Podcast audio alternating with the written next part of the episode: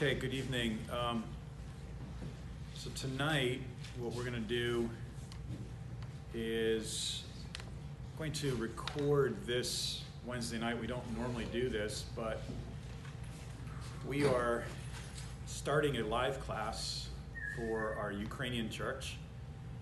And that'll be on Thursdays, but tonight we're doing the first video uh, for the Ukrainians. So everybody say hi to the Ukrainians. Just say, hi, Ukrainians. Hey, Ukrainians!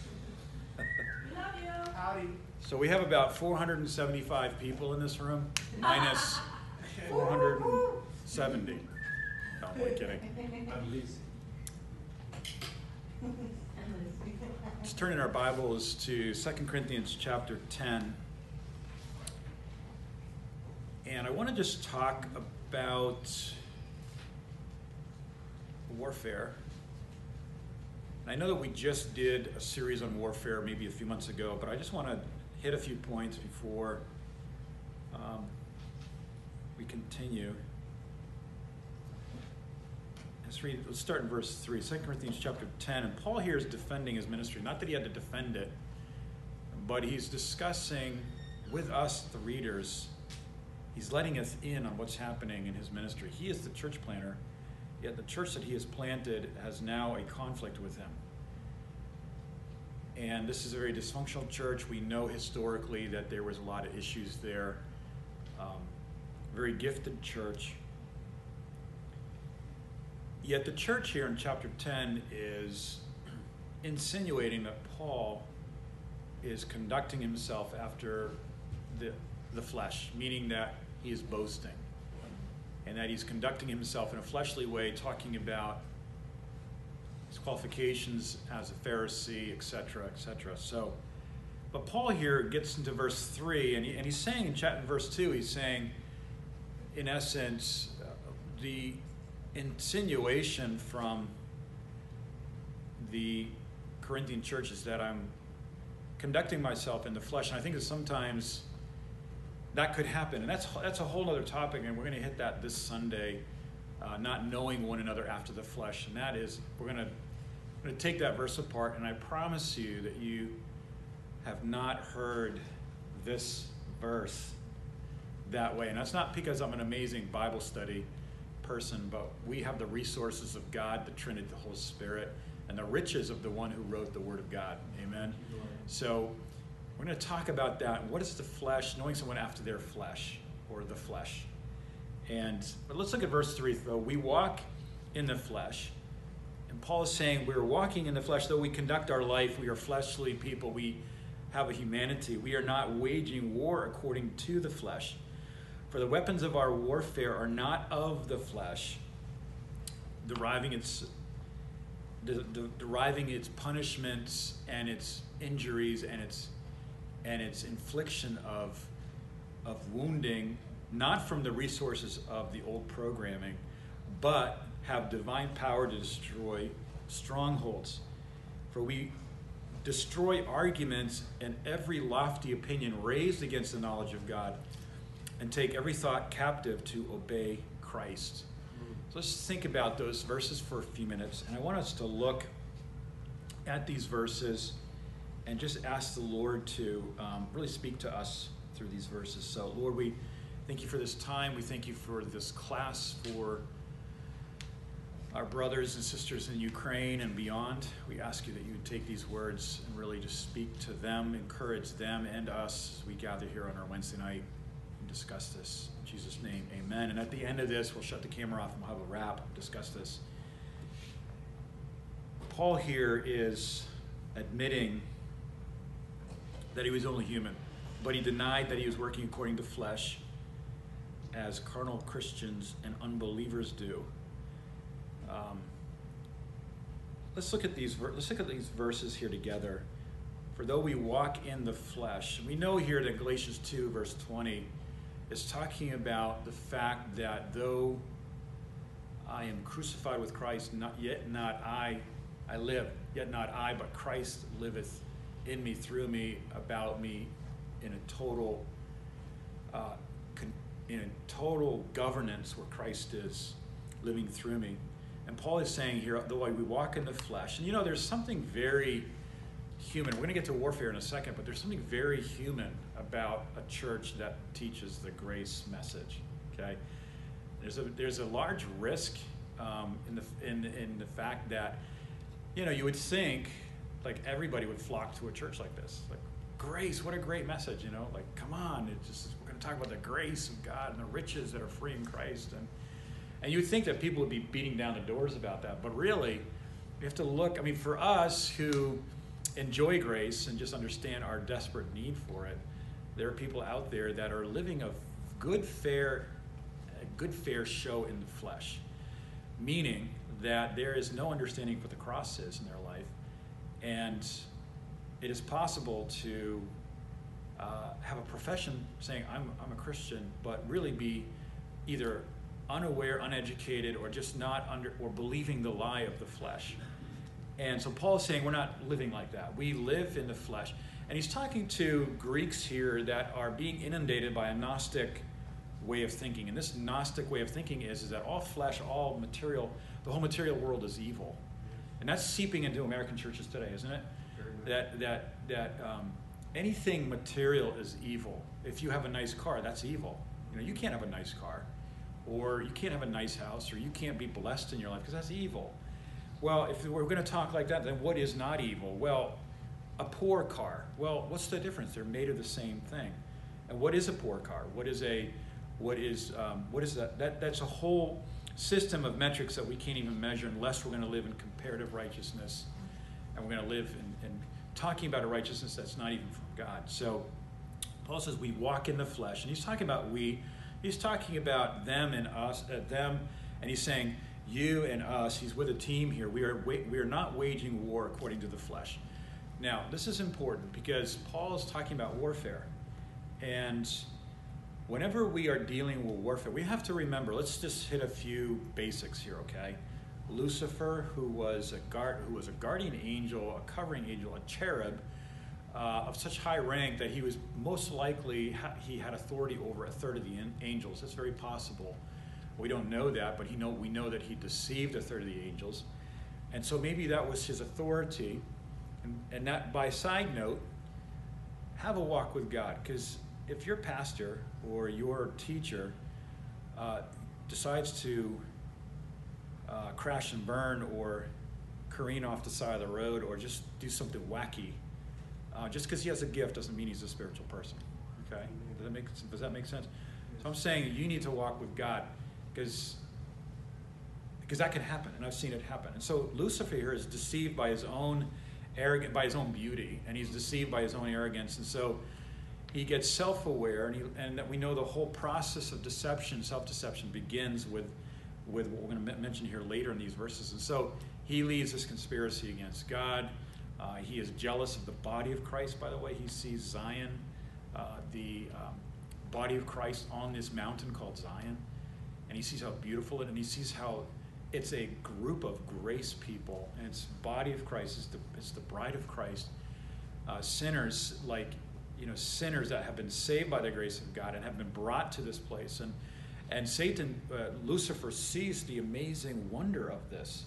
And he's like amazed. He's like this is incredible. And he says i want to be i want to be recognized. I want and he sees that in the body of zion the body of christ he is not the star. Although in heaven he's beautiful and he's he, he is he is a guardian angel, covering angel, had a lot of inside information about the plan of God possibly.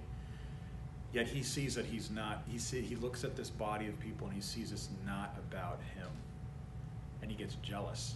So anyway, and he discovers grace. He sees the grace of God that's been bestowed to these uh, to these people. And he's jealous. And so he begins to wage war, and Adam and Eve are created, Satan goes, the, the serpent comes after Eve in the garden, deceives her, and we know what follows. We know what follows. And so there's a warfare. Warfare is not against you and I. The warfare is against Jesus is, is against Jesus Christ, uh, the grace of God, and the God, the Godship, headship of God the Father. And so this is a warfare against the Trinity. And we just happen to be in the middle of it. We happen to be in it. And so when we are experiencing warfare, remember this that it's not about you. It's not about, we are talking with someone about this earlier this, before the meeting. It's not about me that I've done something wrong or that I'm doing something right. And because this is what happens, Job, when he was attacked, uh, and by the permission of God to, uh, he, he was attacked in this warfare, uh, the first thing that Job wanted to do was get subjective about it. Like, this is about me. Like, what did I do? And then he was on one, he's on both sides of the tree of the knowledge of good and evil. I, I, I'm a righteous man, and I've, and, and then and then his friends who didn't have the wisdom of God are saying, no, you've sinned against God. And there's a whole other message about that. There's three or four gospels that are in the book of Job that are not the gospel of grace. And I remember teaching that in Krakow um, about uh, the, the, the gospels that Job's friends preached to him, which was just fascinating. But so we see here that the first thing we have to remember is that when there's warfare, when we're caught in the middle of the crossfire, we have to remember that it's not about me. Yeah. It's not about you. It's not and and and though we are impacted and it's very painful what happens, uh, maybe I'm even victimized. Maybe I'm abused. Maybe I'm the abuser. Uh, maybe there is maybe there's something that happens in my life that shouldn't happen to me. Maybe I was wrong, I was wrong. But yet, we're not waging war according to the flesh. And so, what is the flesh? Remember, this is the old way of thinking. When Adam was when Adam was crucified, the old man when was crucified two thousand years ago, uh, he was he was crucified, he was buried, and he is dead. And he has been uh, he is we are disassociated with that old man. Yet there is the residue of this old patterns. It's like the old operating system of an old laptop or old computer. If you were to take an old computer that you had in your office or in your house and fire it up and turn it on and plug it into the internet, guess what's going to happen to that internet? I mean, to that, that laptop. It's going to be infected with every type of malware, with every type of security break that can happen. And so the old operating system of the old man has no defense and has no understanding, has no way to cope with the modern, with what's happening today. Just like you, you turn on an old laptop and you're running it on the internet and you're browsing, there's malware out there that will identify what your software you're using, that will understand how old it is, it knows its weaknesses, and it will actually target those weaknesses. It'll hijack your computer so that your computer is now part of this it's like a bot or, or a part of this major network that later on will be turning into um, i forgot the term but it's, uh, it's when all these computers uh, all of the all of the net have been hijacked and they are being used for uh, an attack on one particular system which could be merchant or government or i don't remember what's what's the term of that? What's it's it, dark web, but there's a denial, and the result is a denial of service, a DOS, DOS attack or brute force attack, whatever.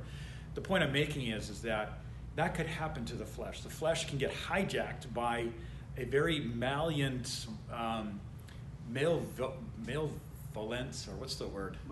Malevolent. Malevolence. Malevolence. Male. Okay, it's the males. Okay.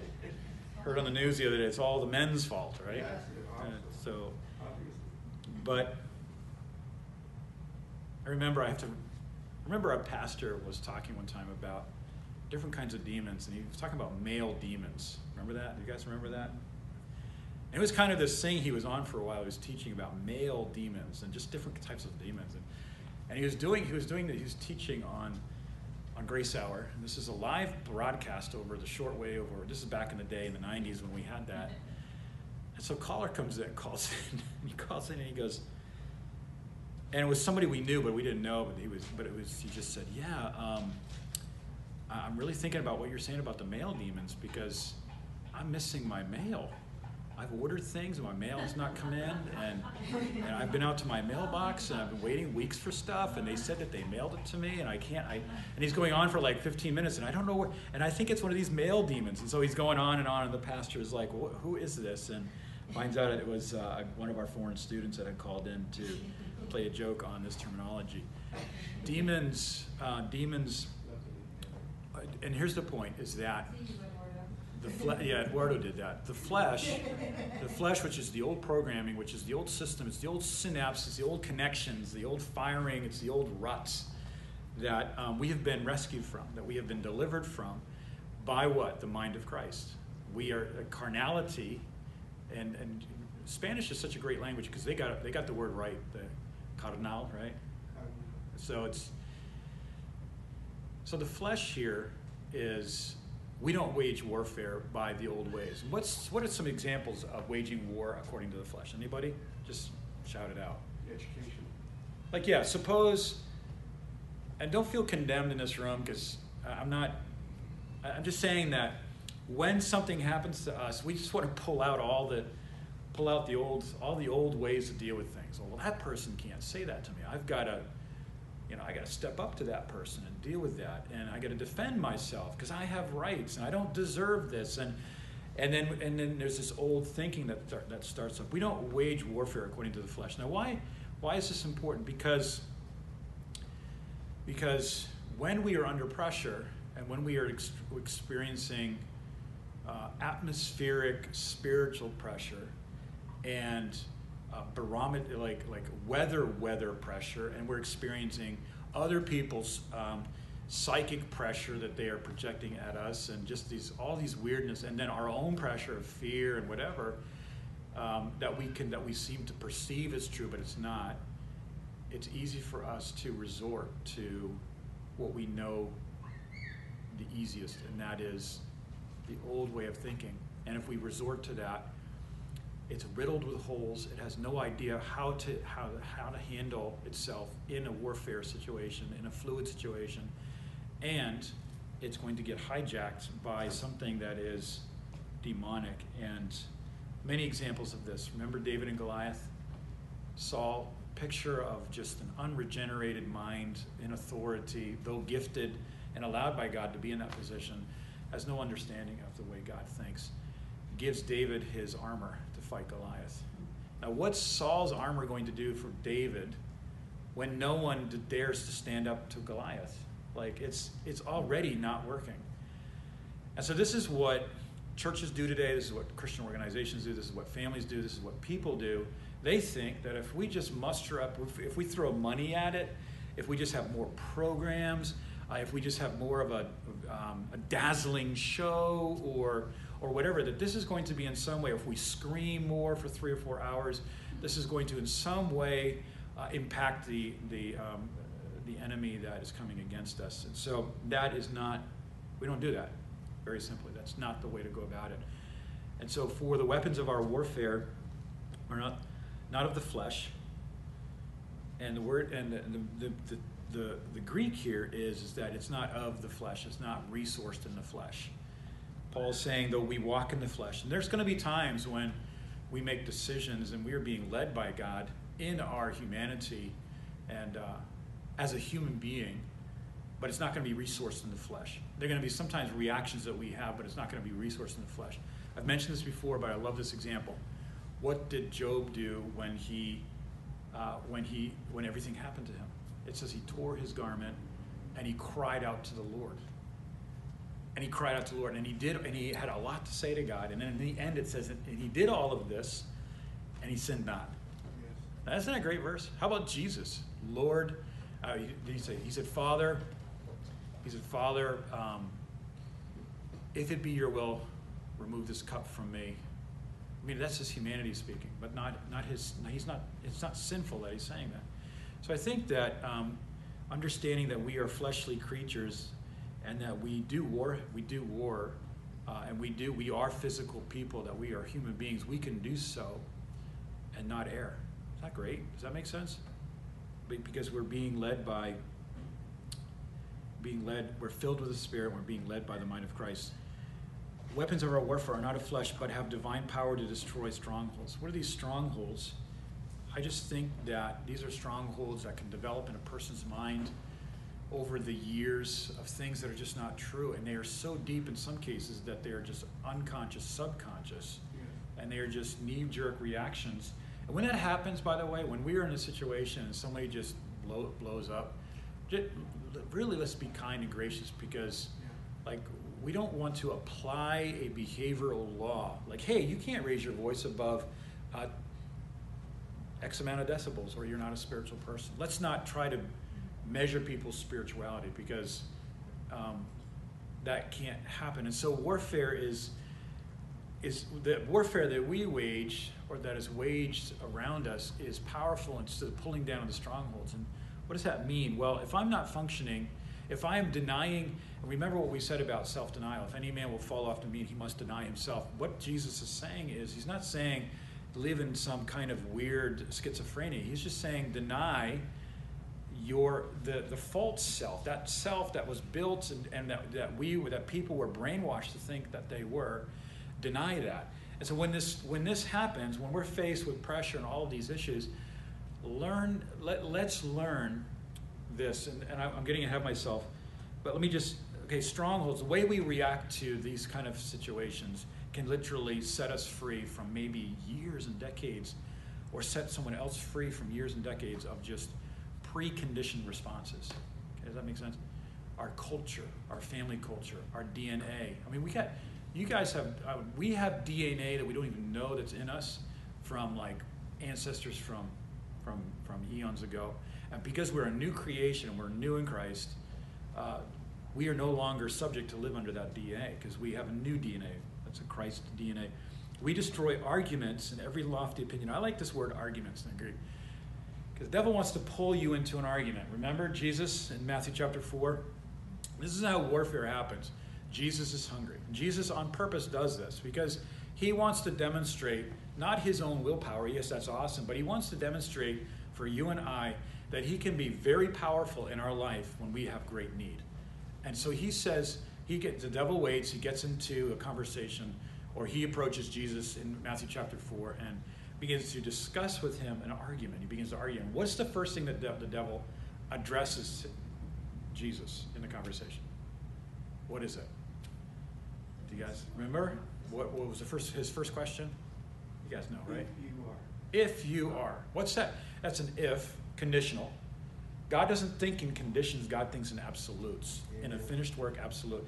Satan is always talking about if. And an if, and then what's the following, you know, to Eve? If. Okay? And then, so what's the following? What is the next thing that, and this is the argument here that Paul's talking about. Is he saying Satan goes into this conversation with, with Jesus and he says, if you are. And it's always an attack. And if this is the only one thing that you remember in this message, he attacks your identity. if you really are born again, if you really are a child of God, if you really are, it has nothing to do with with with personalities and fleshly individuals. I mean flesh and bones, and it has nothing to do with with all this weird stuff that people get involved. It is this. It is. It is. It comes right down to this, and I don't want to oversimplify, but it's very simple. It, it's about our identity. If you really are loved by God, then why would God allow this to happen? If you were really, if God really is for you, then why hasn't His answer of prayer come through? If God is really for you, or if you say, if you say you are who you are in Christ, then why is God not answering your prayer? Why is He not speaking to you right now? Why has He allowed you to be in this situation when maybe you've prayed for years not to be in this situation? The question is always your identity. Like, who are you? Are you truly a new creation? And then he and then he says, if you will truly be the Son of God, and here, here Satan is addressing relationship. So it's identity and relationship. Are you, if you truly are the Son of God. And so the first thing the devil wants you and I to question is our identity. And we, you know what? We surrender so often that that argument by just accepting an old self-image that we have been divorced from, that we've been separated from, that has been set uh, apart from us as far as the east is from the west, and it is no longer lawful for me to even live in that and to think about that and to remember that because I'm stealing something that has been removed from my possessions. Does that make sense? That's, that's the Old Testament uh, principle of forgiveness. I'm speaking so fast, I hope the translator can keep up. Keep up. When I begin to live in my old memories of my old sins or the emotions of my old sins, Colossians talks about that. He says the motions of sins. When I begin to do that, then I'm, com- I'm committing some, I'm committing a sin because I'm remembering something that God has chosen to forget. And so we destroy arguments. Isn't that great? The best way to destroy an argument with the devil, the devil is, and this is how Jesus replies. I love this. As it is written. We don't have to come up with some some kind of clever response to the devil or to people. We just never have to worry about that because it's already it's already absolutely written who we are. I am a new creation in Christ. And all we have to do is just confess that. When we confess that, when you and I confess truth, then the devil has to flee. He may come at you a couple more times, but then it says, what does it say with in, in Matthew chapter 4? That the devil leaves him. Leaves him. And so this is really how we destroy arguments. Arguments. And every lofty opinion. What is lofty opinion? Sometimes people point to that and they say, well, that's pride, you're being proud, you're being proud. No, what this is saying is any thought that that dares to stand up in objection to the present presence of God. That means that God is present in you and I as a new creation, and there's never a moment where God takes his eyes off of us. You know that? Because in book of James it's so beautiful, and it's such a book of grace if you read it the right way. When you look, when if God was to look away from us, then there would be a shadow on us, because from Him is light, right? From Him is um, like the the shining light David talks about, the the um, the brightness of your glory. And if God was to like glance away, you ever talk to somebody and they look, and then you're like, what? You know, I when I'm talking with people sometimes, I'm looking at something over there, and they're like, what's going on over there? You know, God never does that. God never does that. I was in a having a lunch with a police officer um, last year.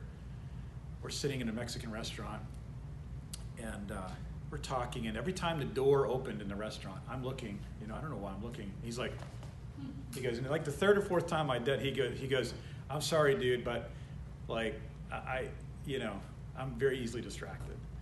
God never does that with you and I. God does not have ADD, and when He looks at us, He is He is gazed at. He is His His love and his eyes are fixed upon us and they never leave us. And that means that, isn't that beautiful? That God is, there's not an ounce of insecurity in God, there's not an ounce of doubt, there's not an ounce of a second thought.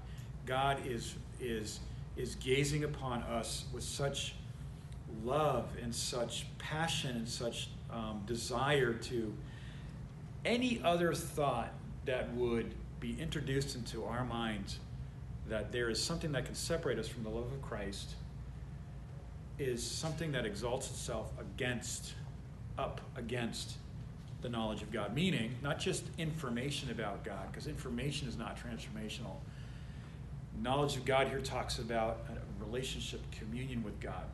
It talks about knowing God in the moment, being present in the moment. I think, I think one thing that we can do as Christians in this age of technology is really learn how to enjoy the moment with people because people are people's digital devices are becoming I just heard this recently a projection of what they are going to be meaning hmm.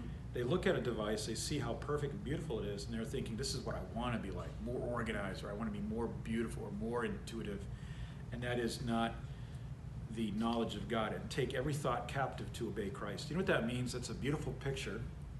It means that, and that can't happen until these other things happen first. Number one, that there's no argument with the with the enemy of our soul because God God has absolutely declared us who we are in Christ. Number two, anything that dares to exalt itself in the presence of Christ, in the presence of God, that we are separated from Him in some way, is is um, and it's not something that we have to cast down, it just can't exist in the presence of God. You ever tried to, and I did this when I was a new Christian, is that when you have a bad thought, you're like, okay, I gotta cast that down. Okay, cast it down. And as you cast it down, it's stuck to your hands. You know, and it just, you can't get rid of it because the flesh can't cast down the flesh. Okay, and the flesh cannot, can do nothing. It's just that we need to be enraptured and occupied with nature and the faithfulness. When we, for example, practically, when we are tempted to to be to be doubtful of the faithfulness of God, just remember the faithfulness of God in your life. It may take a few days or a few hours, but just begin to remember like it says in the book of Deuteronomy, remember, remember. And there's a lot of talking about remember when the law was given a second time. God was just saying, I want you to remember my faithfulness.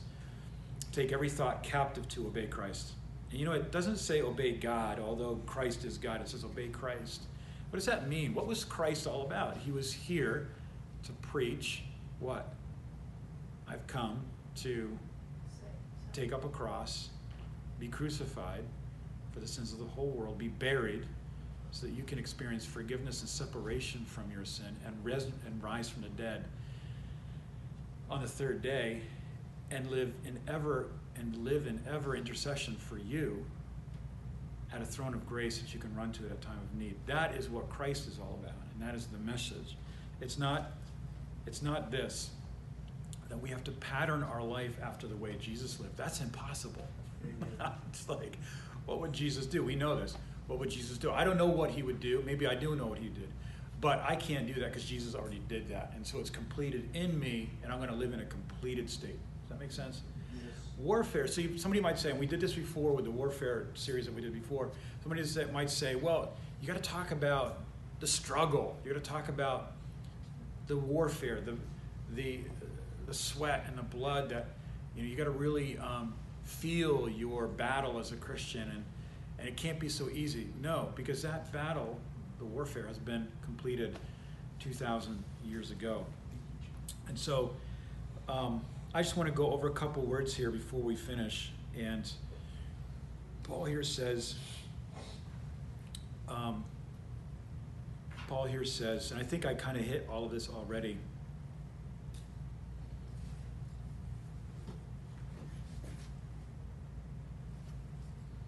The pulling down, something that I didn't bring out is this, is that who does the pulling down of strongholds? Yeah. It's the it is God who is pulling down strongholds. The imaginations which the King James uses, it is just the imaginations, it is the unreal, it is the lie that, that the flesh tries to propagate. So in closing here, I just want to say this that warfare when we've been summoned to warfare, and that's really the title of the first class of the first class, summoned to warfare, meaning what are we summoned to do? Well, it says it right in the second book of the Bible, the book of Exodus, where it says in Exodus 14, stand still and see the salvation of the Lord. Stand still and see the salvation of the Lord. Uh, it's, you know, I'm not saying that I am perfectly uh, arrived and ascended to this as to a sinless state uh, of this, but I am saying that that when the pressure is on, um, the, fla- the flesh will, will, will try to revive. And this is what happens the pressure comes, and then it, uh, the pressure comes, and, and, the, and the thought, the projection is this is that you got to produce. You, or you didn't produce, or you were you didn't uh, you messed up somewhere. And what is that? Whenever we are living under a form of accusation, what is present at that moment? When let me just say it this way. When when we are living when we sense that there are projections coming at us and accusations from people or from from the atmosphere or from our own selves you know we're just accusing ourselves what is present at that moment? Guilt. Guilt but i guess I, yeah the law. The law is present. It is a form of the law that i'm not meeting up to. A social law an economic law a political law a a religious law, a ceremonial law, a fashion law, a what are the other some of the other laws that are out there? Um, the law of efficiency, the law of culture, the law of huh? The law of relationships. I'm not. So there is a presence of a law, or or like you know, you get bad news from the doctor, and you say, okay, um, I didn't take care of myself. I, I'm I'm living under a health law or whatever. So so the pressure's on the response is, okay, I did not, it's me, and somehow I did not measure up, or I can't measure up. I'm functioning under the law at that moment, and I'm not living in faith. And the response to that is, when the law is present, what happens? Well, Paul said this in Romans 7. When the law is present, then what happens? When a law for a Gentile is present, then what happens? Sin, sin abounds. Sin abounds. The flesh just is resurrected. It just, it becomes a, it's like this dead body of thoughts and thinking just tries to pull itself together and and take over your life. But at that moment, and that's going to happen. I mean, 1 Corinthians 15 says that first is the natural, then is the spiritual. It doesn't have to be that way. But when that happens, at that moment, we can just practice the presence of God, the presentness of God. That Jesus said, um, John chapter 11, we've used this example a few times, but Lazarus dies. Everybody's upset. Jesus is getting judged by the law of his relationship. If you had truly loved Lazarus, you would have been here. Okay? That's the presence of a social law, a friendship law, a relationship law. You failed me. And so Jesus could have been there, but we read very clearly in, in John 10 and 9 that he's kind of taking his time to get to Bethany. And so Jesus is being judged by his good friends. And Jesus says, Guys, don't you know that I am the resurrection and I am the life? Isn't that great? Like we could say, God, you were late. No, no, like the presence of God is timeless, whether it's post fact or pre fact.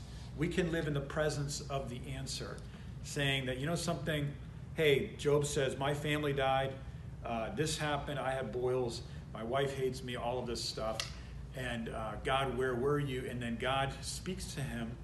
And then what's the end of the story? That he, he is given double what he had lost.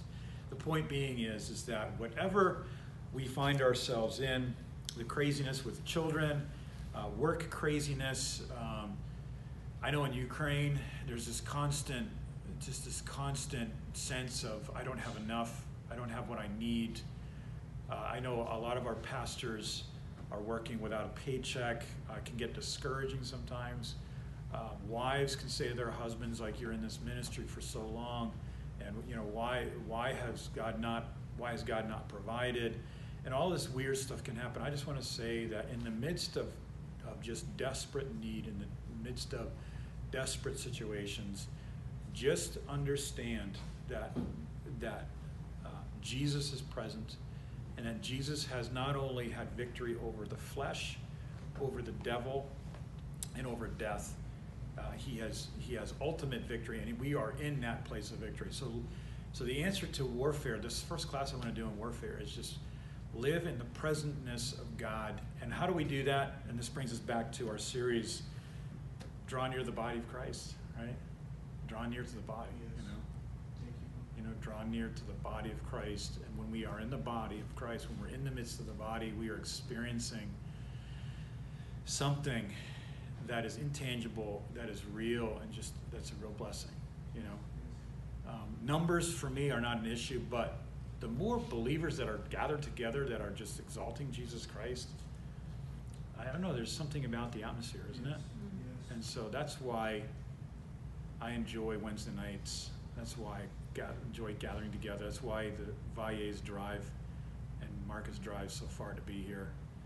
And uh, Sarah came here all the way from Poland because of the body of Christ. And so when we're in the midst of the body, we are we are donned, we are we are clothed with this with Ephesians chapter six, the helmet of salvation, the garment of the garment that's not a, that's not part of the weapons, but it could be the garment of praise, the shield, the breastplate of righteousness, the sword of the spirit, prayer, um, all of these things. Our our feet shod with the gospel of Jesus Christ, and so that's our first um, our first thought, and we can just end the video now, and we can just take some questions or any comments. Um, anyone have any thoughts?